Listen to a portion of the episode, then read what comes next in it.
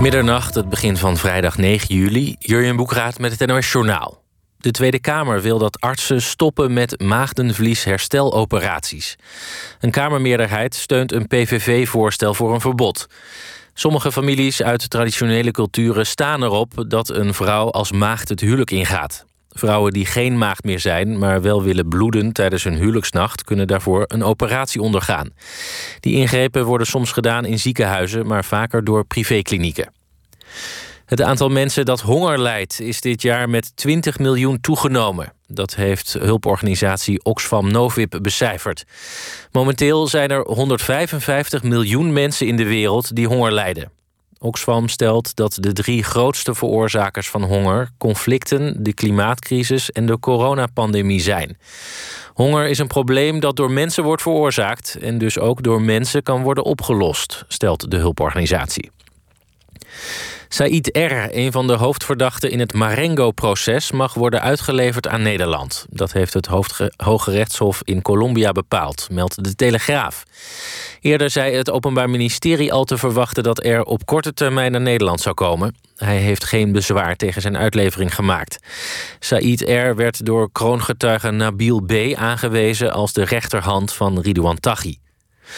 Mogelijk mag je op meer dan de helft van de 50 km per uur wegen in Amsterdam over twee jaar nog maar 30. De verkeerswethouder heeft dat plan voorgelegd aan de gemeenteraad. Die moet nog wel akkoord gaan.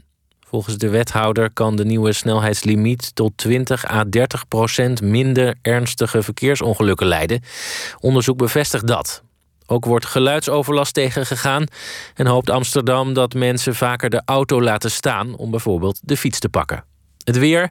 Vannacht koelt het af naar ongeveer 13 graden. Wel is er plaatselijke kans op mist. Morgen is het droog en op veel plaatsen vrij zonnig. In de middag kan er lokaal een bui vallen. Het wordt 20 tot 24 graden. Dit was het NOS Journaal. NPO Radio 1. VPRO. Nooit meer slapen.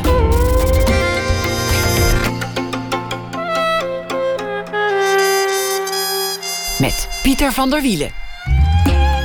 Goedenacht en welkom bij Nooit meer slapen. Er zijn mensen die het de drie mooiste jaren van het Nederlands voetbal noemen. Of sterker nog, gewoon de drie mooiste jaren van Nederland. 1971, 1972, 1973. Wat was er dan allemaal aan de hand dat zo mooi was? Nou, Ajax won driemaal achter elkaar de Europa Cup 1. En daar kleven allemaal namen aan die vast uh, een warm gevoel oproepen. Kruif, Piet Keizer, Rinus Michels, Barry Hulshoff. Ze komen allemaal langs in het boek Trilogie. Jaap Visser heeft het uh, gemaakt. Hij zit tegenover mij. Het beschrijft de zegentocht. En het is een uh, lijvig tafelboek met geweldige foto's. Het roept helemaal die tijd op. Het was de tijd dat het Nederlands voetbal serieus werd, volwassen werd. Het profvoetbal was toen nog een relatief jong fenomeen. Jaap Visser, zijn leven bestaat voor een groot deel uit eh, de belangrijkste bijzaak van het leven, voetbal. Hij is zelf van 1959. Hij begon ooit als journalist bij het Leids Dagblad. Schreef later voor de Volkskrant Vrij Nederland en Johan, het tijdschrift. Hij heeft inmiddels ook een stevige boekenplank volgeschreven. En hij heeft bijvoorbeeld een boek gemaakt over Dennis Bergkamp. En tegenwoordig maakt hij steeds vaker historische verhalen over het voetbal. Jaap, welkom. Leuk dat je er bent. Het is een eer om hier te mogen zijn. Praat je voetbal bij de VPRO, schitterend. Ja, nou, weet je, bij de VPRO doen ze altijd heel plechtig over allerlei dingen. Maar als het als dan in de kantine is, ja, dan is het gaat het toch ook weer over voetbal. Dan is het ook praatje voetbal, ja. Dat is, dat is overal, het, eh, overal hetzelfde. Ja, mooi is dat wel. Wanneer heeft dat virus jou eigenlijk uh, gegrepen? ik, uh, ik, ik ben gegrepen door een, een, een toen nog net gekapte hele jonge Johan Cruijff... die op de cover stond van het weekblad Elsevier Magazine, wat wij thuis hadden. Althans, mijn ouders. Gewoon het plaatje was het? Een plaatje. Het was een eh, legendarische foto van uh, Paul Huff. Met uh, de vier Ajaxiden die in de frontlinie stonden. Piet Keizer, Sjaak Zwart, Klaas Nuninga, Johan Cruijff. In een prachtige pose. En door die foto ben ik gegrepen. En, kan je dat terugroepen? Wat was dat in, in die foto? Wat zag je? Ja, ik zag, ik zag uh, jeugdigheid bij Cruijff en ik zag ook uh, dynamiek. En um, ja, het was natuurlijk een, een geanceneerde foto, dus het was wel heel erg uh, statisch. Maar het, het, trok mij heel erg. En ja, dat was altijd zo'n serieus blad. Wat bij ons dan op de salontafel lag. En waar ik alles doorheen bladerde. En nooit... Een blad voor sigarenrokers waarin het Precies. over politiek ging en economie. Ja, en ineens stond daar, stonden daar die Ajaxide stond op de, op de cover. En uh, ik was nog erg jong, en, uh, acht of negen toen. En, uh, maar wel gegrepen en sindsdien het voetbal gaan volgen. En dat begon bij Ajax. En dat begon eigenlijk door de cover foto van Paul Huff bij de Elsevier. Ik zeg net in mijn inleiding de drie mooiste jaren van het Nederlands voetbal. En toen dacht ik ineens, zitten, zouden er nou mensen zijn die in de gordijnen hangen omdat ze voor een andere club zijn? Ja. Ja, is dat zo? Ja. Want Feyenoord was natuurlijk in 1970 de eerste Nederlandse club uh, die het allerhoogste bereikte en de Europa Cup uh, won. En die zeggen altijd, ja, Ajax onder drie, maar wij hebben het wel voorgedaan hoe het moest. Nou, dan zijn het de vier mooiste jaren voor het Nederlands nou voetbal, maar zo werkt top... het natuurlijk niet. Nee, maar het waren wel topjaren. Maar ik moet zeggen dat, dat Feyenoord in die tijd uh, de evenknie van Ajax was. En, en vaak Ajax ook wel wist te verslaan. Dus hadden toen de, de luxe omstandigheid dat, gewoon de twee Nederlandse grote clubs, de grote twee waarvan wij toen spraken, was ook de grote, nou ja, misschien ook wel de, de, de nummers 1 en 2 van Europa op dat moment. Ik kan halverwege een wedstrijd gewoon wisselen van team waar ik voor ben. Ja. Dat ik denk, ik ben, nou, ik ben, ik ben voor, voor Spanje. En ja. ineens denk ik, weet je wat? Nee joh, ik ben gewoon voor Italië. Ja. Italië moet nou maar winnen. Ja, ja. Kan, kan ik gewoon doen. En, en dat is natuurlijk het gekke aan sport. Dat je ergens, ik, ik heb hou je van de sport. Ja. Maar tegelijk gaat het natuurlijk wel omdat één van de twee ja. moet winnen. Ik heb wel eens dat ik langs een willekeurig voetbalveld, amateurvoetbalveld loop. En dan speelt uh, groen tegen blauw. En dan binnen vijf minuten ben ik of voor groen of voor blauw. Kan ook zijn omdat er uh, mensen met, uh, met, met het beste haar bij blauw spelen. Of, uh, maar in de regel is het wel, dan zie ik iets gebeuren op het veld. wat, mijn, ehm, wat, ik, wat mij kunstzinnig voort, voorkomt. En dan ben ik gelijk ook voor dat team. Het gaat je om de kunst. De kunst van het voetbal, de kunst van het, van het mooie voetballen, ja. Wat is dat, de kunst van het mooie voetballen? Wanneer zie je dat? nou ja, ik ben, ik ben eigenlijk het, gegrepen wat dat betreft door in 1982 door een uh, Braziliaans elftal, de nationale ploeg van Brazilië. En die, die zag ik uh, in 1981, een jaar voor het WK in Spanje, zag ik die uh, tijdens een vriendschappelijke wedstrijd tegen West-Duitsland zulke ongelooflijke dingen doen. En dat was een wedstrijd die was, dat was tijdens een toernooi, de Mundialito heette dat, in, in Uruguay. Dat was rond de jaarwisseling en die wedstrijd werd s'nachts uitgezonden. En ik zat daar met een voetbalvriendje van mij naar te kijken en we werden zo gegrepen door het, het, het kunstzinnige voetbal van, van dat team. En dat, dat ging met, met, met hakjes en met speelse dingetjes, met, met hele korte paasjes, heel snel rond. Het tiki-taka later van, uh, van Barcelona, zeg maar, werd toen door dat team gespeeld. En dat team kreeg ook een bijnaam, uh, uh, Alegria de Povo. Dus de, de vreugde, de, de, de, het geluk van het volk. En dat was het team met nou ja, geweldige namen. Socrates, what's in a name? Eder, eh, Junior, uh, Toninho Cerezo, Falcao, uh, Zico. En uh, ja, dat team, dat, dat, dat, dat raakte me zo erg. Dat, dat voetbalvriendje van mij had precies hetzelfde. Toen hebben we tegen elkaar gezegd, ja, die moeten we van dichtbij gaan bekijken. En in het echt, in het in stadion. Het en toen zijn we naar, uh, naar Spanje gegaan, naar het WK. In een tijd dat je nog gewoon voor grote WK-wedstrijden... dag van tevoren aan het stadionloket een kaartje kon kopen. En toen hebben we dat, dat oh, Allegrio de Povo van dichtbij uh, bekeken. Hoe liep het af? Dramatisch. Uh, wij waren getuigen van een geweldige wedstrijd tegen Argentinië. De, de, de, de, de klassieker zeg maar, van, uh, van Zuid-Amerika... die toen in het kleine Sarria-stadion in Barcelona werd gespeeld. En door, met 3-1 werd gewonnen door, uh, door Brazilië. Maar daarna liepen de Brazilianen vrolijk. Uh, uh, al hakjesgevend en gezellig pazend... liepen ze in de val van de sluipmoordenaars van Italië... die door de persoon van Paolo Rossi drie keer toesloeg. En toen werden ze uitgeschakeld. En het hele, de hele voetbalwereld in tranen. Maar in Brazilië waar, waar voetbal natuurlijk als een soort religie beleefd wordt. Daar geldt dat team nog steeds als misschien wel het allermooiste, het allerbeste wat de Braziliaanse voetbal ooit heeft voortgebracht. En Brazilië en voetbal, het is daar zo belangrijk, het voetbal. Ja. Dat overstijgt alles. Ja, Het is een zaak van leven en maar ze hebben daar, ja, eh, precies, het is een zaak van leven en dood. Dus er moet gewonnen worden. Er, Brazilië moet wereldkampioen worden. Maar toch, als het erop aankomt, dan is uiteindelijk zeg maar de liefde voor het mooie spel Gogo Bonito, zoals ze daar eh, zeggen in, eh, in, eh, in Brazilië, is sterker dan de wens dat er een, een, eerste plaats moet worden behaald. Want in 1994 in Amerika werd Brazilië wereldkampioen. Het was het team met Romario, maar wat heel verdedigend voetbal speelde. En dat team is lang niet zo geliefd als de losers van 1982. Heb je, heb je nooit een favoriete club gehad? Ja, als kind was ik natuurlijk... Dat, dat kwam door Kruifie. Uh, was dat heel erg Ajax. Ja, dat heb ik altijd gehad als, uh, als kind. En wanneer hield dat op? Ja, als je vakmatig met het voetbal te maken krijgt. En dan ook de keerzijde van bepaalde personen ziet. En van structuren, ook binnen een club. Ja, dan gaat het er wel af. En dan ga je meer zakelijk naar, uh, naar het voetbal kijken. Maar ik moet wel zeggen, ik heb, een, ik heb een, zoon van 19 die heel erg in het voetbal is. En heel erg ajax ziet is. En als ik met hem naar het stadion ga, dan juich ik wel gezellig met hem mee. Dat heb ik dan wel weer. Maar als het andere team beter voetbalt, ben je stiekem toch voor die ja, andere? dan denk ik van, van nou, ik heb het ook een keer gehad bij een Feyenoord Ajax. Dat Feyenoord echt veel beter was dan Ajax, maar Ajax wel won. En dan denk ik van ja, dit slaat nergens op. Dan, dan ben ik op dat moment hoop ik ook dat Feyenoord wint. Ja.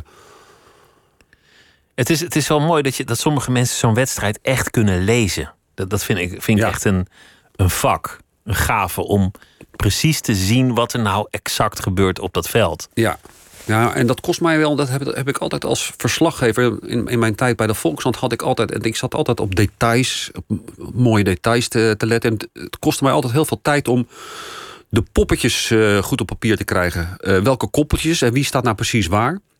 En ik ben ook een keer met Aten Mos, ex-trainer van onder meer Ajax, tegenwoordig Twitter-koning in het voetbalwereldje. Man met veel meningen ook. Maar ik ben met, met Aad een aantal keer op stap geweest. onder andere in de beginperiode van het blad Johan. Toen zijn we naar een, een, EK in Duitsland voor de jeugd geweest. En toen is uh, Aad een week lang met mij opgetrokken daar. En elke keer als we bij een wedstrijd kwamen, dan binnen vijf minuten had hij precies nou ja, de wedstrijd al gelezen. Dan wist hij precies wie, op, wie waar stond en, en welke functie had. En terwijl ik nog bezig was om te kijken uh, welke koppeltjes er nou waren, had hij zijn hele wedstrijd al bij voorbaat geanalyseerd. Reuze knap en razendsnel. En dan moet je ook nog de psychologie doorgronden. Van, van nu zit ze er doorheen en nu zijn ze ja. uitgeput en nu ja, geloven ja. ze er niet meer in. Ja, ja waar Aten Mos toen heel sterk in was. Ook om, ik heb een groot verhaal met hem gemaakt voor het eerste nummer van, uh, van Johan. Het voetbal op het tweede veld, zoals Aad dat uh, noemde. Van je kijkt naar de voetbalwedstrijd en er gebeurt van alles. Maar tegelijkertijd wordt diezelfde wedstrijd ook op een ander veld gespeeld... waar heel andere belangen een rol spelen. Belangen van zaakwaarnemers, van bestuursleden. Mensen die met elkaar deals hebben gesloten. Dus het is nooit precies... Wat je ziet is nooit precies wat de waarheid is. Dat vind ik jammer, eigenlijk. Ja, dat is ook wel jammer. Maar ja, zo, zo moet je tegenwoordig dan ook vaak naar, naar, naar andere sporten kijken. Van, je weet dat er list en bedrog achter steekt, omdat de belangen zo groot zijn. En dat haalt natuurlijk wel een deel van de romantiek weg. In jouw boek zien we heel veel foto's van, van dat Ajax van, van de jaren 60, 70. Ja. De spelers kunnen, als ze dat willen, gewoon het veld. Uh, of de, de, de supporters kunnen gewoon het veld oprennen. Ja, ja. Als, als ze zin hebben om te klooien. De, de verslaggevers en de fotografen staan echt aan de lijn. Soms in het veld. Soms zelfs in als er, het veld. Als er gescoord is, als er, dan lopen fotografen het veld in om van dichtbij de juichende meute te fotograferen. En wie een vraag wil stellen, loopt gewoon de kleedkamer in. Ja. Waar, waar de speler nog met een handdoek om zijn lijf Ja, net uit de niet. douche komt. En dan zegt hij, goh, eh, wat is er nou gebeurd? Ja, ja precies. Ja. De- dat is zo totaal veranderd. Ja. Dat heb jij tijdens jouw loopbaan meegemaakt. ja, heel erg. Ja, nou moet ik even een klein sprongetje naar het wielrennen maken. Ik heb nog met Greg LeMond... heb ik eh, op de rand van zijn bed eh, zittend hem urenlang kunnen interviewen. En op zijn hotelkamer, terwijl eh, de, de, de, de assistent ploegleider al twee keer hem kwam verordeneren dat hij aan tafel moest komen, want de rest van het team zat, zat te dineren. Maar hij vond het zo interessant wat wij aan het bespreken waren. Het ging over, echt over, ook niet alleen over het wielrennen, maar over van alles en nog wat. Dat, nou ja, dat kon toen in die tijd gewoon. Hij, hij had een goede bui, een goed humeur. En ik zat op de rand van zijn bed en ik bleef daar twee uur zitten. Ondenkbaar tegenwoordig. Dat is wel interessant. Er was veel te doen over, ik maak even een sprongetje hoor, over, over Kaag en die documentaire. Ja, Dat de VPRO zich een beetje had laten koeioneren ja, door, ja, eh, ja, door voorlichters en daar misschien niet heel moedig in was geweest. ja. Dat is een tendens waar heel veel mensen verbaasd over waren. Dat het in de politiek zo ver gaat om een imago te bouwen en journalisten aan de leiband te leggen. In, in de sport is dat eigenlijk al veel langer aan de hand. ja zeker. Daar is het misschien wel begonnen. Ja. Ja, ik denk dat het. Ik heb, eh, je noemde het al in je inleiding. Bij het Leids Dagblad gewerkt. Daar ben ik mijn journalistieke loopbaan begonnen. En daar heb ik Nou ja, dan ben ik begonnen door achter de brandweer en de, de politiewagen aan te fietsen, maar ook de plaatselijke politiek eh, te verslaan. En toen had je ook al met voorlichters te, te maken op gemeenteniveau. En ja, die pakte je in het begin in. Ik werd ingepakt door die lui. En, eh, maar dan hoor je van ouderen door de wol geverfde collega's dat je daar op een andere manier mee moet omgaan. En dan weet je ze te omzeilen of je weet ze te trotseren. Maar vervolgens maak je de overstap naar de sport. En dan eh, kom je dus bij, eh, bij betaald voetbalorganisaties ook weer dat fenomeen tegen. En dan moet ik zeggen dat er op dat moment bijvoorbeeld eh, bij Ajax was David Ent zelf een voetbalromanticus en schrijver. Zat op de functie van perschef. En nou, daar kon je uitstekend zaken mee doen. Maar ik heb het bij andere clubs al meegemaakt. Ja, dat er inderdaad wel werd verlangd dat jij eh, je aan bepaalde door hen voorgeschreven wetten hield. En anders? En anders was je daar gewoon niet welkom. En dan Kreeg je nooit meer iemand te spreken? Nee, dus die omzeilde ik bij voorbaat altijd al. Ik probeerde altijd eh, gewoon naar een speler toe te stappen en een afspraak te maken. En soms zei zo'n speler, maar ja, dan moet je eigenlijk langs de persvoorlichter. Maar ja, dan, dan, dan hoeft het voor mij eigenlijk al niet meer. Ik heb het idee dat, dat het een klein beetje aan het keren is, omdat sportorganisaties ook wel zien en spelers dat het goed is om een verhaal te hebben en iets Ja. meer van jezelf te laten zien. Ja, dat is bijvoorbeeld in, in Duitsland was dat wel aan de orde op een gegeven moment bij Bayern München ook. Toch een grote club, misschien wel een van de grootste in, in, in de voetbalsport. En daar werd altijd gezegd van, het maakt niet uit wat ze over ons schrijven, als ze maar over ons schrijven. En daar hadden de, de, de journalisten grote mate van, eh, van vrijheid om zich te bewegen in en rond de club. Misschien een moediger houding uiteindelijk Een, een, een van de club. ja, het is een volwassenenhouding. En je, je, kweekt er ook erg veel goed, goodwill mee. eh, dus ik denk dat het uiteindelijk eh, het voor de club ook gunstig is. Je kon in je stuk in de Volkskrant af en toe best wel kritisch zijn op, eh, op clubs. Vooral in die tijd op Ajax. Ja, bij Ajax, dan had ik altijd wel. Dat, dat speelde dan wel. Dat, dat mensen wisten van ja, hij, als jongen was hij een fanatieke Ajax-aanhanger.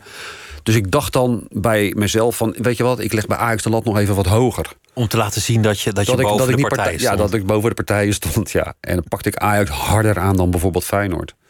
Maar het, het, het, eh, het grappige, wat zich dan wel voordeed, was als ik dan een keer kritiek had op Feyenoord.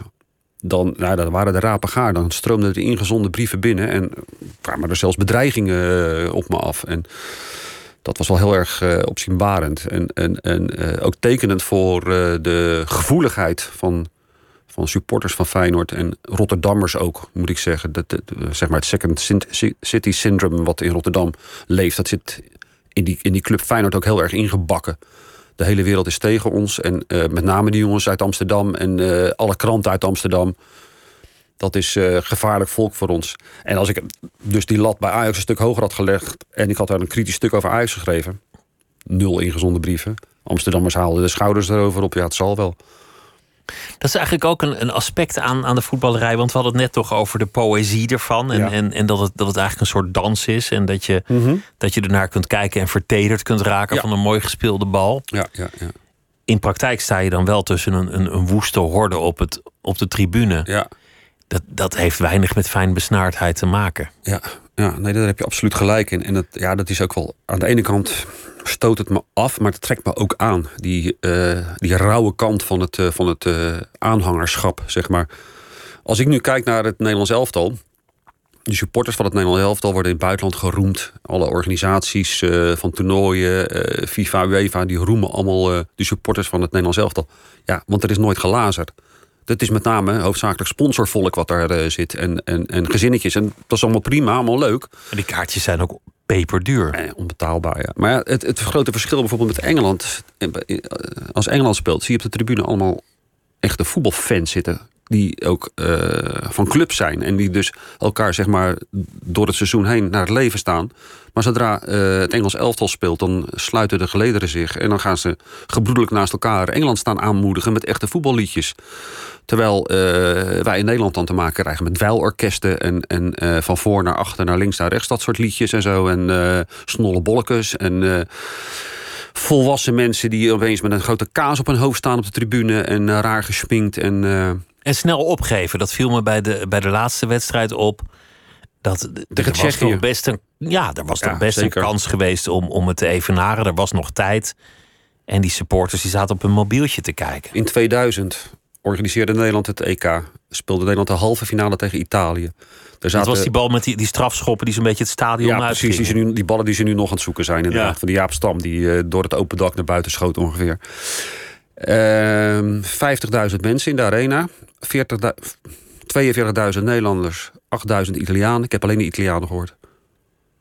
Veel betrokkener dus eigenlijk Ja, op zo'n en- moment. En, en veel hartstochtelijker eh, meelevend. Maar bij Ajax of Feyenoord ligt dat anders. Die supporters die Ja. gaan er wel helemaal voor. Voel Ja, jij dat in jezelf? Kan jij dat in jezelf vinden? De, je innerlijke hooligan ook meteen? Nou, de hooligan niet zozeer, maar eh, hoewel ik me wel eh, iets bij de adrenaline die, die wordt opgewekt. als Omdat je deel uitmaakt van een groep. Ja, precies. En ja, dat dat tot, tot, tot extreem gedrag leidt, dat, ja, daar kan ik me iets bij voorstellen. Ja. ja, heel sterk zelfs eigenlijk wel. Ik heb zelfs nooit, zelf nooit echt die, die sensatie ervaren hoor. Dat ik, dat ik eh, de neiging had om ja, me op de borst te gaan ro- roffelen. En als een soort uh, orang-oetang eh, me te gaan gedragen en dingen te gaan slopen. Er is een schrijver, een Amerikaan, Bill Brufford. Die heeft daar een fantastisch boek over geschreven. Among the Tugs. De, dus tussen het tuig. Die man die was eh, ooit getuige van het voorbij denderen van een supporterstrein... terwijl hij op een klein stationnetje ergens, eh, verlaten stationnetje in Engeland stond. En hij eh, hoorde een enorm kabaal vanuit die trein. En hij zag allemaal blote billen die uit de ramen staken. En, dus die was gefascineerd en had iets van... Wat, Wat is dit? Wat is dit? Wat, wat, wat, wat, Wat heb ik nou gezien? wat heb ik nu gezien? Wat, wat ervaar ik nu? En nou, is hij om zich heen. Ja, s- s- een trein met voetbalsupporters, voetbalsupporters. Nou ja. En die dacht van, ik ga dit onderzoeken. Ik wil, ik wil, ik wil eh, kijken wat, wat, wat die mensen beweegt... En, en wat voor dynamiek er ontstaat als die lui met elkaar eh, voetbalsupporters gaan zijn.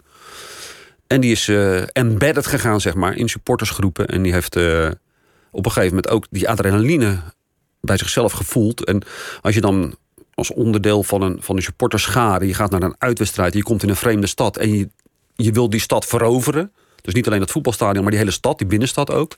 Marcheren door die stad en hij voelde gewoon de sensatie daarvan. En toen schrok hij ook van zichzelf. Van, eh, ja, ik, ik, ik ben nu een soort van aan het afglijden. Ik ben aan het verslaafd aan het raken aan, aan dit gevoel van, van macht. Van, eh, Het zijn de machtelozen die even de macht denken te hebben. ja, ja, ja, dat is het. En, en dan sloop je een antieke fo- fontein in Italië bijvoorbeeld. En Ja, dan precies. zeg je daarna, als er een camera op je neus wordt geduwd van...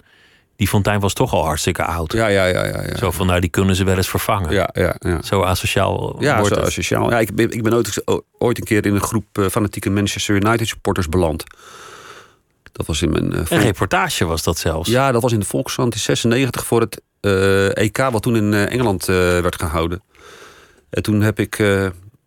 toen wist ik te infiltreren in, in hardcore Manchester United supporters. Kan, kan dat zomaar? Laten die jou zomaar binnen? Nee, ik moest, eh, ik moest een soort screening ondergaan. Ik werd, eh, werd getest een paar dagen voor. eh, ik, de bedoeling was dat ik mee zou gaan naar de kampioenswedstrijd in 96 van Manchester United. Dit was een uitwedstrijd tegen Newcastle United. Nee, tegen Middlesbrough. En de grote concurrent was Newcastle United. En het ging gelijk op. Het was heel spannend. En het kwam aan op de laatste wedstrijddag. En ik zou meegaan met die groep van Manchester United supporters in de bus naar, van Manchester naar Middlesbrough. En twee dagen voor die wedstrijd, op vrijdagavond, werd ik eh, getest in het café. Van of ik een beetje kon drinken en eh, of ik echt wel een. Maar hoe gaat dat? Jij, jij, stuurt Ik- een, mailtje aan iemand van ik wil Ja, wel mee. En dan ik heb- is er dan een heb- soort commissie of is er een soort leider of de, een zilverrug? Het waren, het waren een, eh, zeg maar de, de, de, de leiders van, van een bepaalde hardcore fangroep van, van, van United. En eh, nou, daar had ik contact mee weten te krijgen via via, via een, eh, een bevriende collega in, eh, in Engeland. En die zei, ja, je moet daar en daar zijn. Ik ken wel een van die gasten. En daar heb ik contact mee gezocht. En nou ja, vrijdagavond om zo, zo laat in de pub. Dus ik werd een beetje, nou ja, een beetje de, maat genomen door die lui. En op een gegeven moment zeiden ze, nou oké, zondagochtend om half acht in die en die pub. En ik was zondagochtend om half acht in die pub waar iedereen al stond te zuipen als een, als een tempelier werkelijk. En ik werd in die groep opgenomen en ik ging mee in de bus. Maar wat gebeurt er dan? Gaan ze op weg naar het stadion, gaan ze op een gegeven moment ergens eh, lunchen. En eh, een willekeurige herberg wordt dan aangedaan. En die wordt dan ook overgenomen. Dus er zitten daar allemaal, eh, zondag zitten daar gezinnetjes zitten daar eh, gezellig te lunchen. En, eh, En ineens komt, komt het, het en ineens komt er, een woeste, binnen. komt er een woeste meute binnen die de stoelen opzij gooit. En iedereen moet vluchten. En dus letterlijk de tent overneemt. En maar dan ontstaat er iets heel interessants. Want dan worden op dat moment worden dan de liederen die die middag in het stadion worden gezongen, die worden dan uh, ingestudeerd. Dus die, die leiders van zo'n groep, die hebben dan al wat voorbereid. En dat wordt dan. Uh, nou ja, wordt dan die hebben een tekst geschreven. Die hebben een tekst geschreven. In dit geval ging dat dan over de trainer van de concurrent voor de titel. de trainer van Newcastle United. Dat was Kevin Keegan, ook een groot oud voetballer. Maar die had een aantal onaardige dingen gezegd in de aanloop naar die wedstrijd over uh, de trainer van, uh, van United, de coach. En dat was toen al Sir Alex Ferguson. En uh, ja, er werden dus op, in, dat geval, in dit geval kan ik me nog herinneren, was het op een liedje van de Monkeys, Daydream Believer, werd er een uh, liedje gecomponeerd, een hatelijk liedje over uh, Kevin Keegan. Dat, dat is wel een soort van creatief. Ja, dat is, weer, dat, dat is dan weer een soort van kunstzinnig iets. Ja, het was bijna lief. Ja, lief. En, en, maar ook een heel spitsvondig en goed liedje werd het. En dat galmde een paar uur later door het stadion in Middlesbrough. En, maar ik. Had je het gevoel, maakte ik hier maar deel van uit? Nee, ik vond wel dat, dat zingen, wat ze in Engeland doen, die, liedjes. En, en, en, uh, en dan die spitsvondigheid van een tekst uh, die met de actualiteit op dat moment te maken heeft. Dat, dat vond ik wel heel fascinerend. Maar ja, toen, toen van die laatste de deel van die busrit van, van de herberg die redelijk verruineerd achtergelaten werd. Eh, er werd natuurlijk ook niet betaald. Eh. en het laatste deel van de busrit naar Middlesbrough zal ik nooit meer vergeten. Want toen kwam er doorgesnoven, straalbezopen supporter met een uh, toch wel uh, uh, angstjagend uiterlijk. Die kwam op me af en die dacht dat ik een stille was, dat ik van de politie was. En die begon me uit te dagen. En, maar toen moest ik wel eventjes contact, oogcontact zoeken met mijn vrienden van de twee avonden daarvoor. En om jou te redden, anders was je. Ja, daar, die hebben, en, en toen, toen, bleek, toen, bleek, dat deze, de, deze hooligan. die had de bijnaam uh, Beef. Hij uh, noemde zichzelf Eddie Beef. Dat was in de tijd van de gekke koeienziekte ook. En toen riep hij ook van uh, I'm mad as a cow. En nou, my name is Beef. En wat is jouw naam dan? Nou ja, Visser. Ja, wat, wat betekent dat dan? Ja, Fisherman. Nou, toen was het Fish. Dus ik werd Fish genoemd. En dus dat hele bus zong op een gegeven moment Fish meets Beef. En Het was uiteindelijk ook de, de kop die boven mijn uh, reportage stond in de Volkshand. Uh, Fish meets beef. Het is, het is goed afgelopen. United werd kampioen. En ik heb de busrit terug heb ik niet meegemaakt. Ik ben daar gebleven om een verhaal te schrijven. En ik heb een hotelletje in Middlesbrough genomen. In, inmiddels, voor, voor wie net inschakelt, ja, Visser is hier. We gaan het zo hebben over het boek dat hij heeft gemaakt over de gouden jaren van, van Ajax. Er zouden trouwens nog meer gouden periodes volgen voor Ajax, maar dat, uh, dat terzijde. Um, dan ben je eigenlijk een heel ander soort sportjournalistiek dan, dan de traditionele klassieke sportjournalistiek van het verslag doen van een wedstrijd en uh, ja. het, het melden van de opstelling en na ja. afloop kijken of je nog iemand te spreken krijgt. Ja. Ben je die kant van het vak gaan haten? Uh, nou, niet haten, maar ik had het wel gezien op een gegeven moment. Ik wilde, ik, ja, in mijn periode bij de Volksstand vond ik op een gegeven moment ook het, het meest bevredigende. Vond ik het schrijven van uh, een zaterdag, groot zaterdagstuk Echt verhalen zoeken. Ja, verhalen zoeken. De, de, de, de diepte in achtergronden eh, zoeken. Dus toen ben ik uh, uiteindelijk daardoor ook geswitcht en gezwicht voor het aanbod van Joop van Tijn, de legendarische hoofdredacteur van Vrij Nederland, om naar Vrij Nederland te gaan. Toen dacht ik, ja, daar, daar schrijf je alleen maar zaterdag verhalen. En krijg je er zelfs nog meer tijd dan een week om een verhaal te maken. Als je dat wil. En toen later nog naar, naar Johan. Ja, toen op een gegeven moment hield het op bij Vrij Nederland. Dat had ook te maken met het overlijden van, uh, van Joop van Tijn. Want ik had toen wel het idee dat het niet meer echt dekking had uh, van de volledige redactie als het ging om sport. Het Joop was minder en minder de sport. Ja. Na mijn vertrek is het ook. Uh, dus geen, ik, ik was sportredacteur in dienst van Vrij Nederland. En na mij is er ook geen sportredacteur meer gekomen. En, uh, maar toen kreeg ik de, de aanbiedingen. Dat, uh, dat was helemaal, helemaal heel mooi. Want ik was uh, Frans Oosterwijk, collega van mij bij Vrij Nederland. Die werd hoofdredacteur van een blad wat hij zelf mocht gaan inrichten. Een sportblad, naar keuze. En hij vroeg mij of ik hem daarbij wilde, wilde helpen. En wij hebben met z'n tweeën hebben wij toen het blad Johan opgezet. En uh, hij als hoofdredacteur, ik als adjunct. En ja, we kregen volledig de vrije hand. Konden een blad gaan maken wat we zelf interessant vonden. We mochten het zelf inrichten. En ja, dat was een, dat was een gigantisch feest. En dat ging over achtergronden van. Ja, achtergronden van het, voetbal. Uh, van het voetbal. Ja, ja, en ook historie. Die geschiedenis van de sport, dat is, dat is een, een heel interessante niche. Ja. Da daar liggen nog heel veel verhalen volgens mij vrij te oogsten als, als je er echt interesse voor hebt. Ja, precies het, het merkwaardig is in sport natuurlijk, als de wedstrijd is geweest, dan is die eigenlijk ook niet meer interessant. Nee. Want je weet hoe die afloopt en, en daarom is de spanning voor velen weg. Ja. Maar ja, op een gegeven moment zijn mensen ouder en staat er niks meer op het spel. En dan gaan ze praten. Ja. En dan komen er verhalen los. Als het water van de tijd over het onderwerp is gegaan. En eh, ja, dan, dan, dan krijg je echt alles te horen. Dan, dan maakt het voor die betrokkenen ook niet meer uit. Vaak is het zo, als je, eh, als je iemand vlak na een wedstrijd spreekt, dan zegt een, sporter zegt altijd: nou het enige wat voor mij telt is de eerstvolgende wedstrijd. En eh, vaak is het ook zo dat, dat ges- eh, sporters die gestopt zijn, nog maar net gestopt zijn, die hebben toch nog belangen in die sport. En die willen mensen eh, niet afvallen. En die denken dat ze nog misschien nog eens een keer als coach ergens aan de bak kunnen komen. Maar naarmate ze nog ouder worden en dat allemaal voorbij is, ja, dan, dan hebben ze geen, geen belangen meer eh, die ze in, in, in het oog moeten houden. En ja, en dan komen de verhalen echt los. Dit, dit boek gaat over een heel interessante tijd. Het is namelijk het moment dat, dat voetbal in Nederland echt professioneel Ja. wordt. Ja. Daarvoor was het toch iets dat je, dat je als jongeman erbij deed. En Ja. let vooral op dat je je school afmaakt. Ja. En de club wilde er vooral op letten dat je ook nog een carrière had daarna. Precies. En, en dat, het, dat het vooral niet je hele leven zou gaan beheersen. Dat je in jonge jaren een beetje speelde. Ja, En hier kwam het geld net de hoek om kijken. ja zeker. Je, ziet, Zeker. je ziet ook op die prachtige foto's die, die het boek echt eh, naar, naar een hoger niveau tillen, zie je ook grote borden met reclames op soms de gekste plekken. Ja, ja, was volgens mij relatief nieuw, die, die sponsoring, dat daar echt geld mee gemoeid was. Ja, het kwam, het kwam, eh, ja, het kwam, het kwam echt van alle kanten op een gegeven moment. En eh, het waren vaak ook, ook gewoon kleine middenstanders hè, die dan eh, in stadions adverteerden via reclameborden en zo. Maar toen eind jaren 60 het voetbal echt, echt een grote publiek bereikte en, en echt doorbrak, maatschappelijk ook. Zag je ook dat er eh, grote concerns en grote bedrijven zich eh, ermee er tegenaan gingen bemoeien. En ook eh, geld erin gingen steken. En toen op een gegeven moment is het, ons, ja, is het wel hard gegaan. En je ziet dat, dat vind ik ook altijd heel grappig, dat spelers, waaronder Johan Cruijff, nog gewoon een sigaretje roken Ja. tijdens de rust. Johan Cruijff maakte ook reclame voor Roxy Dual Filter.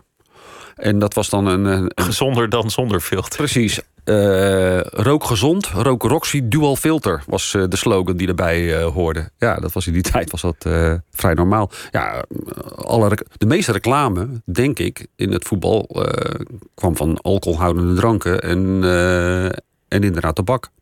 Volgens mij hadden die spelers ook regelmatig iets van een kater op de dag van de grote wedstrijd. Eh, Zou mij niet verbazen als dat zo was. Nou, ik weet, ik weet in het voetbal, nou, ja, Ajax heeft op een gegeven moment wel, eh, maar dat was een paar jaar daarvoor, hebben ze in eh, Noorwegen tegen Frederikstad hebben ze een ontzettend slechte wedstrijd gespeeld, maar dat kwam ook omdat het driekwart van het elftal daar vreselijk op stap was geweest van te worden. En dat was volgens mij, dat was onder Vic Buckingham, dus het zal in 1961 of zo geweest zijn. En daarna hebben ze gezegd, dit gaan we een beetje inbinden. Nou, dat kwam eigenlijk pas toen Rinus Michels eh, trainer werd eh, bij Ajax. Want daarvoor was het eh, een beetje verwoorden. Het was, het was een, een, een eh, nou, ik zal niet zeggen losgeslagen be- bende, maar het was een, grote mate van vrijblijvendheid die, eh, die eh, de organisatie Ajax kenmerkte, maar ook het voetbal zelf.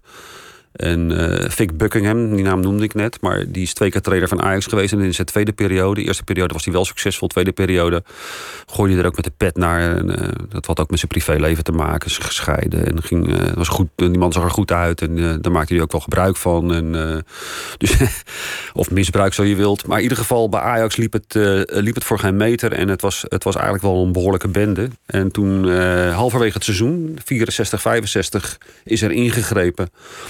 Toen heeft eh, Buckingham te horen gekregen dat hij maar beter kon vertrekken. Mocht wel de eer aan zichzelf houden. Kreeg een aanbieding van, ik dacht Fulham toen in Engeland. En is daarop ingegaan. En toen in januari 65 eh, werd de oud-speler... en als trainer nog niet door de wol geverfde Rinus Michels... die werd aangesteld. En die was een losbol zelf als voetballer. Een man die de kantjes eraf liep. En een eh vijfnummer. Maar die was heel anders als, als coach. En die heeft echt met de harde hand, zeg maar, die vrijblijvendheid... die Ajax kenmerkte, eruit geranseld. Het, het is eigenlijk het interessantste moment in, in, in dit, dit verhaal dat je schetst. Dat, dat deze Michels, die aan de ene kant verantwoordelijk is voor de discipline Ja. en de motivatie van de club, er ook mee worstelt of hij er wel wil blijven. Ja. En eigenlijk begin jaren zeventig al een beetje zijn, zijn eh, gedachte heeft geordend van ik, ik moet vertrekken. Hij dacht op een gegeven moment, zijn doel was Ajax naar de Europese top brengen. En hij vroeg zich af of het mogelijk was. Want hij wilde wel dat dat op een mooi voetballende, aanvallende manier uh, gebeurde.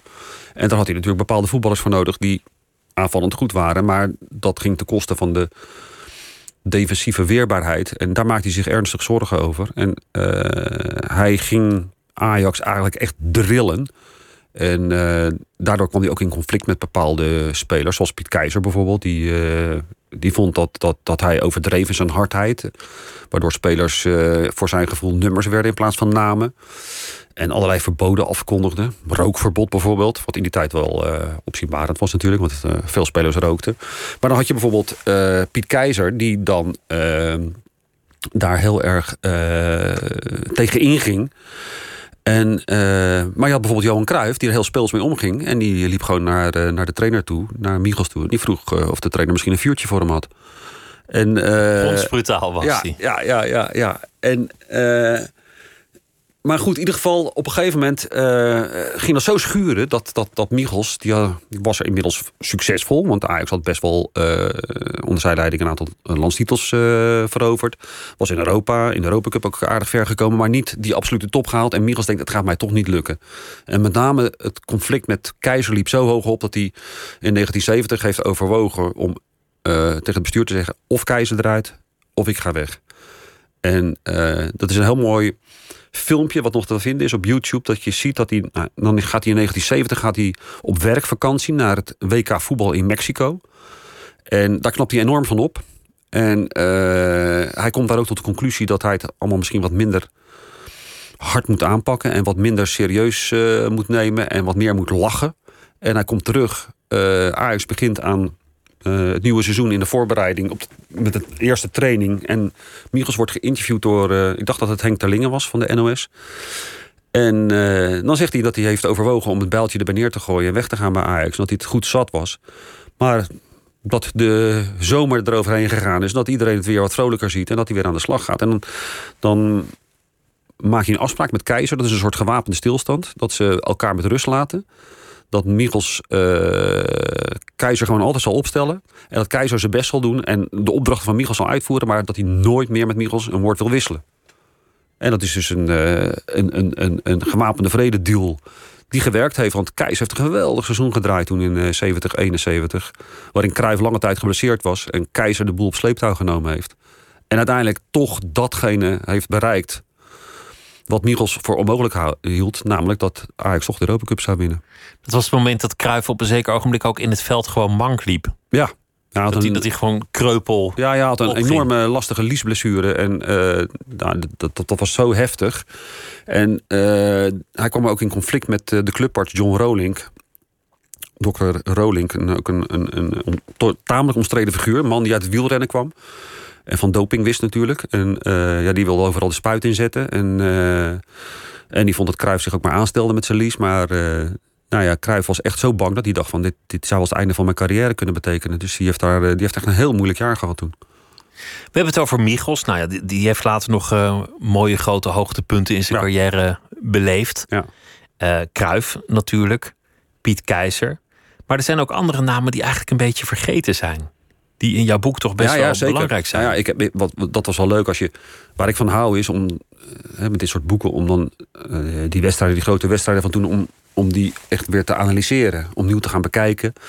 Krantenverslagen en, en krantenstukken uh, uit die tijd erbij te pakken. Uh, van, van voor de wedstrijd, na de wedstrijd. En dan kom je toch wel tot, tot nieuwe inzichten. En zeker het bekijken van de drie finales van, van Ajax heeft mij de ogen geopend voor Barry Hulshoff die toch, uh, als het ging om uh, gracieus bewe bewegen, nou niet de allermooiste voetballer was. Hij werd ook uh, het vraagteken werd hij genoemd, omdat hij met een bepaalde kromming over het veld zich be bewoog. Enorm grote vent, baard, woeste haren. Maar een hele lieve voetballer, een hele nette voetballer, verdediger, voorstopper. Door Michels een paar keer op de nominatie, bij Michels op, op de nominatie gestaan om afgevoerd te worden, omdat Michels hem te week vond. Maar hij schakelde wel alle grote spitsen die hij tegenkwam uit die tijd, schakelde die moeiteloos uit. En hij heeft me dat ooit, hij is helaas overleden vorig jaar. Um, vrij vroeg. Ehm, hij heeft hem uitgelegd hoe hij dat deed. Want hij, was, hij, was, hij coachte ook Matthijs de Ligt. Dat was een pupil uh, van hem. En die heeft hij echt heel veel kneepjes van het, uh, van het verdedigen, van het spitsen uitschakelen bijgebracht. Hij zei, ja, ik, ik, ik verdedigde met mijn hersenen. En ik, ik, ik probeerde te anticiperen en uh, slim te zijn en situaties van tevoren in te schatten. Cruijff zei dat ook altijd, hè? Voetballers, voetballers speel je voornamelijk met je hoofd. Maar die Hulshof, tot mijn verbazing, was hij in die drie finales. In 71 tegen Panathinaikos, in 72 tegen Inter en in 73 tegen Juventus. Was hij gewoon uitblinker. Gewoon beste man. Beste Ajax ziet. En toch een beetje vergeten. En heel erg vergeten. En toen hij overleed, waren er ook allerlei necrologieën. En dan werd hij dan afgeschilderd als de keiharde voorstopper van Ajax. Hij was helemaal niet keihard. Helemaal niet. Kreeg nooit, bijna nooit een overtreding tegen. En het was een hele, het was een gentleman voetballer, een gentleman verdediger. Dat is het soort filosofie dat mij altijd wel aanspreekt. Ook, ook van Kruif. Van, van de bal moet het werk doen. Of ja, ja, ja, je moet niet hard rennen, je moet op tijd vertrekken. Die is van Van Hanegem, hè? Ja. Ja, En Snelheid zegt niks, je moet op tijd vertrekken. Ja, eigenlijk, eigenlijk, zegt hij daarmee van, van maak je niet zo druk, zorg dat je slim speelt. In plaats van dat je, dat je helemaal de longen uit je lijf rent. Ja, ja. Je, je, hebt ook verhalen geschreven over, over Ajax. Niet in dit boek, maar in, in uh, artikelen over de periode kort na de oorlog en, en tijdens de bezetting. Ja. En, en dan raakt het eigenlijk weer aan de gewone geschiedenis. Een van de verhalen die, die ik echt prachtig vond, was over uh, jongeren van, van, het, van het jongerenteam van Ajax die werden opgevangen in Friesland. Ja, niet alleen van Ajax. Hè. Uh, je had toen uh, vier eerste klassers. Eerste klasse was het hoogste toen in het amateurvoetbal in Nederland. Ajax, Blauw-Wit, Volenwijkers en DWS. En die vier clubs nou, die zaten in Amsterdam. En in Heerenveen kwam, drong het besef door dat het in het westen van het land in de winter van 44, helemaal, 44 45 helemaal misdreigde te gaan. Dat er gewoon keiharde hongersnood uh, was. En uh, het bestuur van Sportclub Heerenveen, waar Abel Lenstra, de Johan Cruijff uit die tijd voetbalde. Een van de topclubs van Nederland. Misschien wel op dat moment ook wel de beste team van Nederland. Um, ja, dat, bestuur had het besef dat, uh, dat er iets moest gebeuren. En uh, het was een, waren hele sociaal voelende mensen. En die hadden in Friesland, uh, daar heb je het begrip meanskip. Wat betekent, ja, vrij vertaald, mededogen, barmhartigheid. Omzien naar de, gemeenschapszin. Ja, gemeenschapszin, omzien naar je medemens.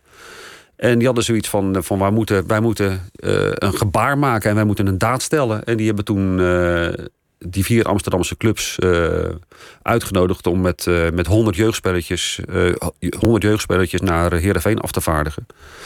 En die zijn toen op een, dat was ook een hele onderneming, want die zijn toen deels met wat de Lemmerboot werd genoemd, de veerdienst Amsterdam Lemmer zijn die naar, uh, naar Friesland gebracht. Maar ook bijvoorbeeld de jongens van de Volenwijkers uit Amsterdam-Noord. Die konden niet meer uh, bij de Prins Hendrikkade komen... waar die Le Lemmerboot lag afgemeerd. En die zijn toen met, met vrachtwagens over de afsluitdijk naar, naar Friesland gebracht. En dat was ook een, een heikele onderneming. Omdat in die tijd alles wat over de afsluitdijk reed... werd toen beschoten door geallieerde bommenwerpers. Jachtvliegtuigen.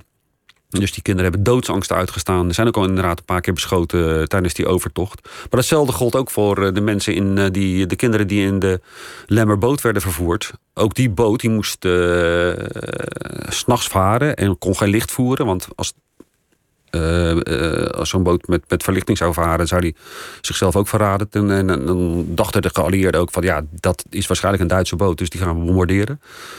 Dus die zijn ook, uh, hebben ook een hachelijke tocht, uh, overtocht uh, gehad. Uiteindelijk in, in, in Friesland aangekomen. Liefdevol opgevangen door gastgezin in Heerenveen. Onder andere Abel Lenstra, net getrouwd, nog geen kinderen. Heeft twee van die jongens in huis gehad. Twee van die Amsterdamse jongens. En ja, die ging met zijn kiefiets eieren zoeken, slootjes springen, voetballen. Ja. Dit is toch wel een moment dat je kan zeggen dat sport echt verbroedert. Nou ja, dat is uiteindelijk uh, wat mij dit verhaal ook heeft doen schrijven. Uh, deze daad van, van, van broederschap. Ja, die, die is zo uitmuntend. Ik heb toen, uh, toen ik het verhaal ging schrijven, ook contact gezocht met de dochter van Abel Enstra, Janneke, een van zijn twee dochters. En zij zei mij van, van op een gegeven moment wat mijn vader in het voetbal heeft gepresteerd, vervult mij met grote trots. Maar wat hij in de oorlog heeft gedaan met die evacuees uit het, uh, uit het westen, de Randstad, ja, dat maakt me nog trotser. En uh, zij zei van het zou zo mooi zijn als er een blijvende herinnering komt aan deze daad van Minskip. Dus toen zij dat gezegd had, heb ik contact met Ajax gezocht. Ik heb eh, de directeur Edwin van der Sar eh, heb ik een soort van voor het blok gesteld. Ik heb hem een mail gestuurd en dan met CC aan heel veel andere mensen, zodat die het er ook van wisten. En gezegd, ja, het zou toch wel heel bijzonder zijn en eigenlijk terecht zijn als die Amsterdamse clubs en Ajax in het bijzonder zoveel jaar na dato, 75 jaar uh, na de bevrijding, is een, uh, een daad zouden stellen richting Heerenveen. En ja, daar wordt aan gewerkt op dit moment. Dus dat zou inderdaad uh, mooi passend zijn. ja. Maar jouw vader heeft ook ondergedoken gezeten bij ja. het gezin van jouw moeder. Ja, ja klopt. Ja, ja, in, in, niet zo gek ver van ook, Lemmer. Ook in Friesland, ja. ja in de Zuidwesthoek. Ja, in, in het plaatsje Warns, vlakbij Staveren ligt dat. Tussen Staveren en Gaasterland in. En uh, mijn moeder, uh, de jongste van tien kinderen op een boerderij, had vlak voor de oorlog verkering gekregen met mijn vader, die uh, daar ook familie had in hetzelfde dorpje. En in de oorlog moest mijn vader onderduiken voor de arbeidseinsatz. En die kwam toen op de boerderij van mijn moeder terecht, samen met een vriend. En die zijn toen wel gepakt uiteindelijk in, in eind 44. En die, hebben toen, ja, die heeft nog in strafkamp, gezeten. Maar ja, dat, dat zijn dingen die voor mij extra interessant maken. En, en om, om daarmee ja, met dat soort verhalen aan de slag te gaan. Wat er zich daar allemaal afgespeeld heeft in, in dat deel van Friesland is natuurlijk gigantisch. Er zijn zoveel onderduikers uh, daar terechtgekomen. Honger-evacuees ook overal. Bijvoorbeeld een jongere broer van mijn vader, die was ook honger-evacuee in datzelfde dorpje Warns. En bijvoorbeeld die Lemmerboot, waar ik het net over had, dat was een, dat was een, dat was een, levensader eigenlijk voor het, het, het, noodlijdende Amsterdam. Want je moet je voorstellen dat die boot die, die bracht personen uit Amsterdam naar, naar Friesland. Vaak waren dat ook onderduikers. Maar als die boot terugging, dan werd hij helemaal volgestouwd met, met voedsel, zoveel als maar kon. Hè, vanuit het toch overvloedig Friesland en Groningen. En dat werd allemaal naar Amsterdam gebracht om daar toch nog enigszins wat voedsel aan wal te krijgen. Want het was echt creperen in het, het was echt creperen, ja. ja. Ik, ik heb jou altijd eh, volledig in Leiden geplaatst. Nooit gedacht dat, dat, dat jouw familie elders vandaan zou komen. Ja, ja nee, ik heb, ik heb Friese roots. Maar ja, ik, ben, ik, ben als, als, ik was één jaar toen ik in, uh, in althans Leiderdorp dan... Uh, ja, dat is allemaal hetzelfde. Dat is allemaal hetzelfde, ja. ja. ja. Want je hebt, je hebt nu al inmiddels, hoe lang? Twintig jaar een rubriek in het in het Leids Dagblad. Waarin je eigenlijk een soort, soort lokale reporter bent. Ja, ja, een soort stadskroniekje. Maar het kan ook over mijn eigen gevoelsleven gaan. Bijvoorbeeld uh, als er maar een Leidse link in zit. En die Leidse link uh, die weet ik altijd wel uh, te vinden. Al twintig jaar, elke week, weet je? Ja, elke week. In zo'n in zo'n Visser in de, start, in de stad heet het, ja. ja. Hoe, en zo voel ik het ook. Hoe Leids ben je inmiddels? Hoe, hoe ja. naar voel je? Hoe, hoe diep gaat jouw liefde kan... voor de stad? Nou, die gaat wel diep. Uh, ja, Leiden ik, ben ook een, ik ben ook een Leidenaar. Ja, dus, dus... ja, ik denk dat jij wel... Bijvoorbeeld, uh, Leiders ontzet, 3 Oktoberfeest. Het is het grootste, volgens mij het grootste feest in Nederland. En uh, wat doen wij dan? Behalve dat we flink aan het bieren zijn. we maken dikke lol en we zijn heel erg trots op, op, op die stad. En qua accent, hè, ik, ik spreek dan enigszins met accent. wordt altijd gezegd dat het tegen Rotterdam aan ligt. Maar dat kan wel zijn dat het klinkt als Rotterdams. Maar ik denk dat Leidenaren veel meer zitten tussen Den Haag, letterlijk en figuurlijk, tussen Den Haag en Amsterdam in. Het, het, het, het, het harde kunnen ze hebben van, uh, van, de, van de Hagenees. Het schelden en uh, vloeken en tieren. Maar ook het, uh, mag ik het, het zangerige van, van Amsterdam noemen. En ook het chauvinisme en het misschien ook licht arrogante van. en die mengelmoes, denk ik, tekent de Leidenaar. Het is, het is een heel apart brouwsel en mengsel Ja. dat, dat vele wortels kent. Ja, Een echt Leidse naam is zoiets als, als Dupri of, of Ja. La Brière. Allemaal, Ja. allemaal hugenoten. allemaal hugenoten, ja. Franse namen. Ja. Terwijl Amsterdam de bevolking in die tijd veel meer is opgebouwd uit katholieken. Omdat het veel langer katholiek bleef. Ja. En natuurlijk een heel grote Joodse. Nou, Leiden was een Zelf. stad van vluchtelingen natuurlijk. eh, Dus in die zin heeft het een andere bevolkingssamenstelling Ja. gekend. ja. Dat, dat kan je nog wel een beetje zien in bouwstijlen soms. Dat het wat, wat, eh, wat anders zit. Ja, ja. Maar, maar jij noemt 3 oktober. Las ik nou dat, dat de gemeente na corona heeft gedacht... we gaan het voortaan helemaal anders doen. We gaan er eindelijk Ja. een beschaafd feest van We gaan, maken. eh, we gaan een, een silent disco eh, feest van maken. eh, eh, ja, Want er dat- mag geen versterkte muziek meer. En, en nou, daar, daar dat begint nu, daar beginnen ze nu langzaam. Ja, daar komt zoveel kritiek op natuurlijk. daar beginnen ze nu langzaam van terug te komen hoor. Dat is natuurlijk één ding waar je in die stad van af moet blijven. Ja, natuurlijk. Dat is dan met name op 2 oktober, hè, de avond voor, voor het grote feest, voor Leidersontzet. Ja, dan is het eigenlijk. Ja, dan is het. eh, dan ga je gewoon de stad in en dan is er overal levende muziek. Klaar. Op elke straathoek ongeveer. En, En, en eh, iedereen wordt dronken. Ja, eigenlijk stelt het ja. allemaal niks voor. Nee, je gaat naar de kermis, daarna word je dronken. Ja, je precies. luistert naar slechte muziek en dan, Ja. dan pis je tegen andermans gevel en dan ga je slapen. en dan ga je slapen. En in een niet en volgende dag. noodzakelijk je eigen bed. Nee, en dan volgende dag ga je hutspot eten.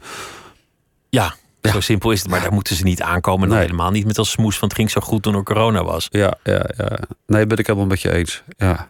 Tradities, dat soort tradities, ja, die mogen niet sneuvelen. Qua, qua voetbal zit, zit Leiden echt precies tussenin. De, het Ja. is de helft van de bevolking is denk ik voor Feyenoord. Ja, dat klopt. Voor Ajax niemand is voor Den Haag. Terwijl het zelf eh, natuurlijk eh, een woestenij is als het gaat om eh, voetbal. Er is helemaal niks in Leiden, wat, wat een beetje op, op niveau speelt. Geen FC Bollenstreek of Nee, zoiets. of nee, nee. Ik weet dat ik als ik vroeger met de trein naar Ajax ging... en Feyenoord speelde tegelijkertijd op diezelfde zondag thuis... dan stond dus op het ene perron... trein richting Amsterdam stond het vol met eh, Ajax-supporters... en de andere kant op stond het vol met Feyenoord-supporters. En dat ging heel erg leuk. Dan is het, het was natuurlijk niet elkaar succes wensen. Het was wel eh, dat je hoopte dat de ander ging verliezen... maar het was wel elkaar uitzwaaien en zo. En eh, dat ging heel gemoedelijk en heel leuk. En inderdaad, de meute op het station... op het perron van de trein richting Amsterdam was net zo groot als die op het perron aan de, de andere kant op. Maar daar is jouw, jouw journalistieke carrière begonnen. Met, met eigenlijk dat stadsverslaggeverschap. Ja, ja, nog ja, nog ja, lang voordat het sport werd. Ja, Dus in wezen ben je dat altijd blijven doen. ja, Hoe, hoe, hoe is dat eigenlijk gegaan? Want, want je ging ooit rechten studeren. ja. Nou ja, eh, ik zat op het gymnasium en, en, en ik wist eigenlijk niet goed wat ik moest, moest gaan doen. En eh, ik wilde eigenlijk niet, niet de, nou ja, de geëikte kant op van de klassieke studie, eh, eh, rechten of wat dan ook. Ik wilde naar de school voor journalistiek, had ik in mijn kop eh, gezet. Want ik had als kleine jongen al eh, had ik de neiging om eh, de buren lastig te vallen met, met mijn opvattingen over een zojuist gespeelde voetbalwedstrijd of schaatstoernooi. Had mijn, mijn vader die had een, een, een, een oude, volgens mij was het een Triumph typemachine van kantoor mee naar huis genomen. En daar tikte ik dan tien of elfjarige leeftijd verslagen op met carbon ertussen, tussen de velletjes. En die deed ik dan bij de buren in de bus. Dus op een gegeven moment dacht ik van... Ja, weet je, die kant wil ik eigenlijk toch eigenlijk al op. Eh, nieuwsgierigheid eh, bevredigen door dingen van dichtbij te bekijken en daarover te schrijven. School voor journalistiek, maar ja, had toen alleen de opleiding nog in, in Utrecht. Andere scholen waren er niet. Het was eigenlijk godsonmogelijk om daar in één keer op te komen. Dus ik werd uitgeloot. En toen zei mijn vader, nou, ga dan, ga dan, ga dan rechten studeren. Dan kan je in ieder geval altijd proberen je propenduis of wat dan ook te halen. En dan alsnog de journalistiek in. Maar dat was niks voor mij. Ik heb, eh, je, je kent de voormalige Groenerdhallen als Leidenaar natuurlijk. Die enorme veehal die in Leiden stond. Ja, daar, heb- daar heb ik eh, mijn eerste popconcert gezien. Precies. Nou ja, Queen. Ja, Ja, oké. nou ja, ja. Queen. ja, ja, ja. Ja, ik heb, daar, ik heb in, voor het Leidsdagblad ook een tijd lang ook muziek gedaan. Dus ik heb daar ontzettend veel grote bands eh, gezien. Santana, Status Quo, eh, Genesis. nou, echt ongelooflijk. Police. Ehm, maar goed, in ieder geval, ik heb daar één keer een tentamen gedaan. Want dat wilde ik wel een keer meemaken. dat je dan met 1500 eh, studenten in een hal die nog stinkt naar de, de, die ochtend stront, gaat. Stront, ja. dan gewoon de koeienstront. Om daar examen te doen. Nou ja, dat... dat heb ik gedaan. En toen dacht ik van, nou, weet je, ik moet, ik, ik moet weg uit dit wereldje. Het is niks voor mij. En toen ben ik gewoon eens naar binnen gelopen op de witte single nummer 1 in Leiden... waar het kantoor van het Leids Dagblad stond. En ik eh, vroeg of er wat te doen was. Nou, dat was zat te doen. En toen ben ik daar eh leerling-journalist eh, geworden. Maar je, je liep gewoon naar binnen en Ik zei... liep gewoon naar "Hoi, binnen en daar zat, is Jaap." daar, daar zat... Ik dacht dat het de portier was. Er was een man die zat achter een, achter een krant met zijn benen op het bureau. Het was aan het eind van de middag, maar dat bleek dus de hoofdredacteur Han Mulder te zijn... die ik net twee dagen daarvoor op televisie had gezien. Dus ik riep van iets van, hey, of, die krant die zakte... en ik keek in het, eh, in het geleerde ge- gelaat van, eh, van Han Mulder... En eh, die ook eh, toen al een, een, een tv-persoonlijkheid was. En brandpunt eh, gedaan, onder andere.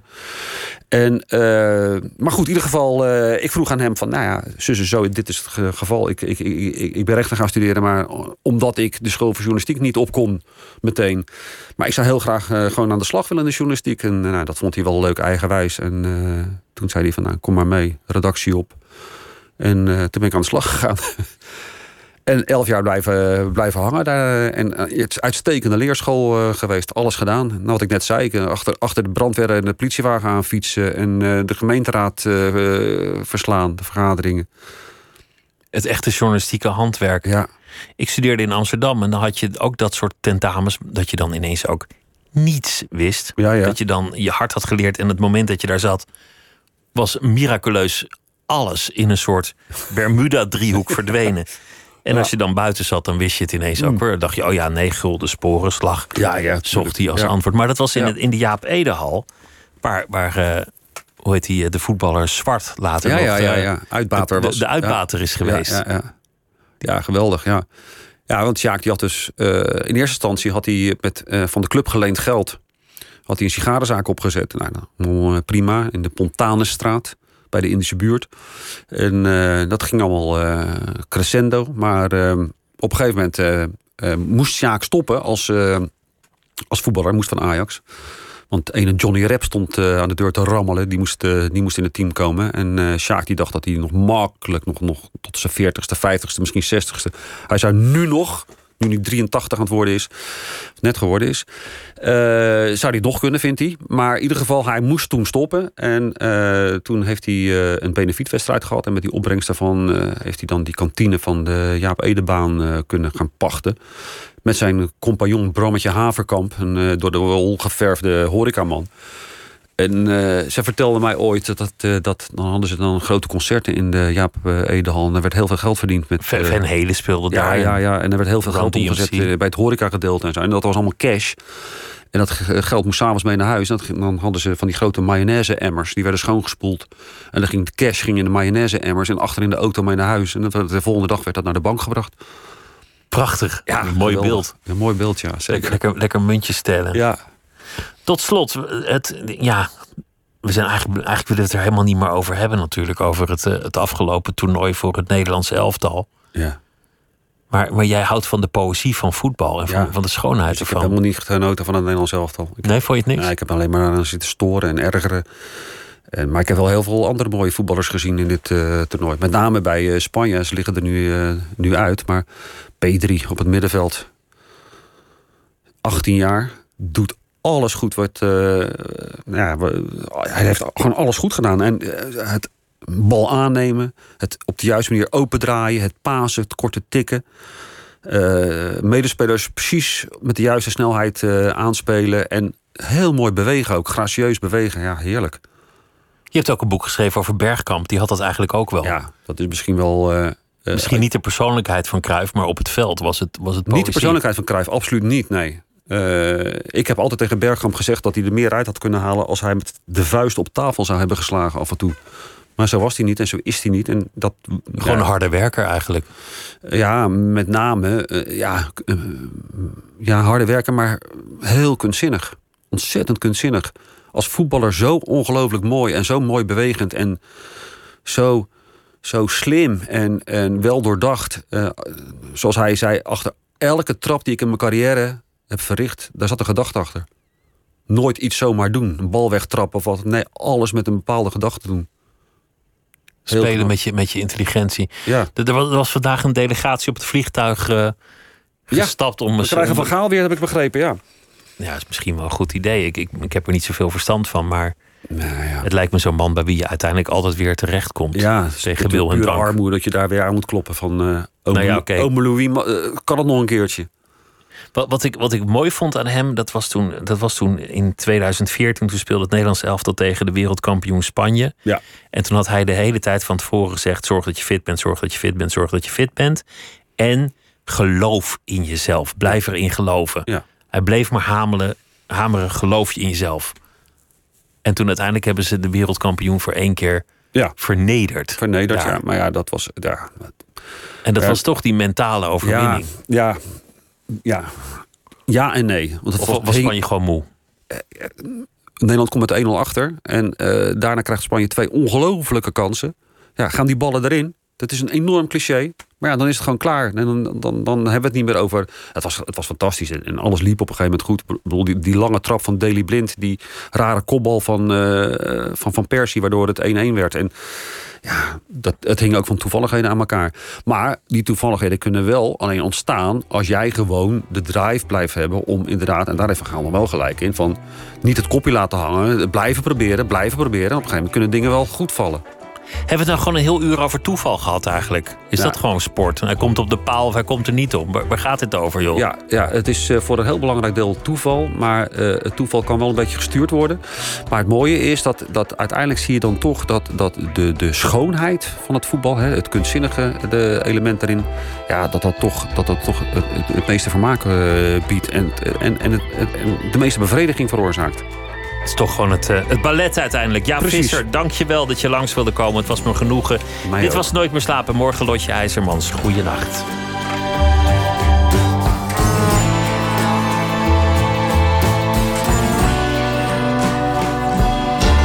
Op Radio 1. Het nieuws van alle kanten.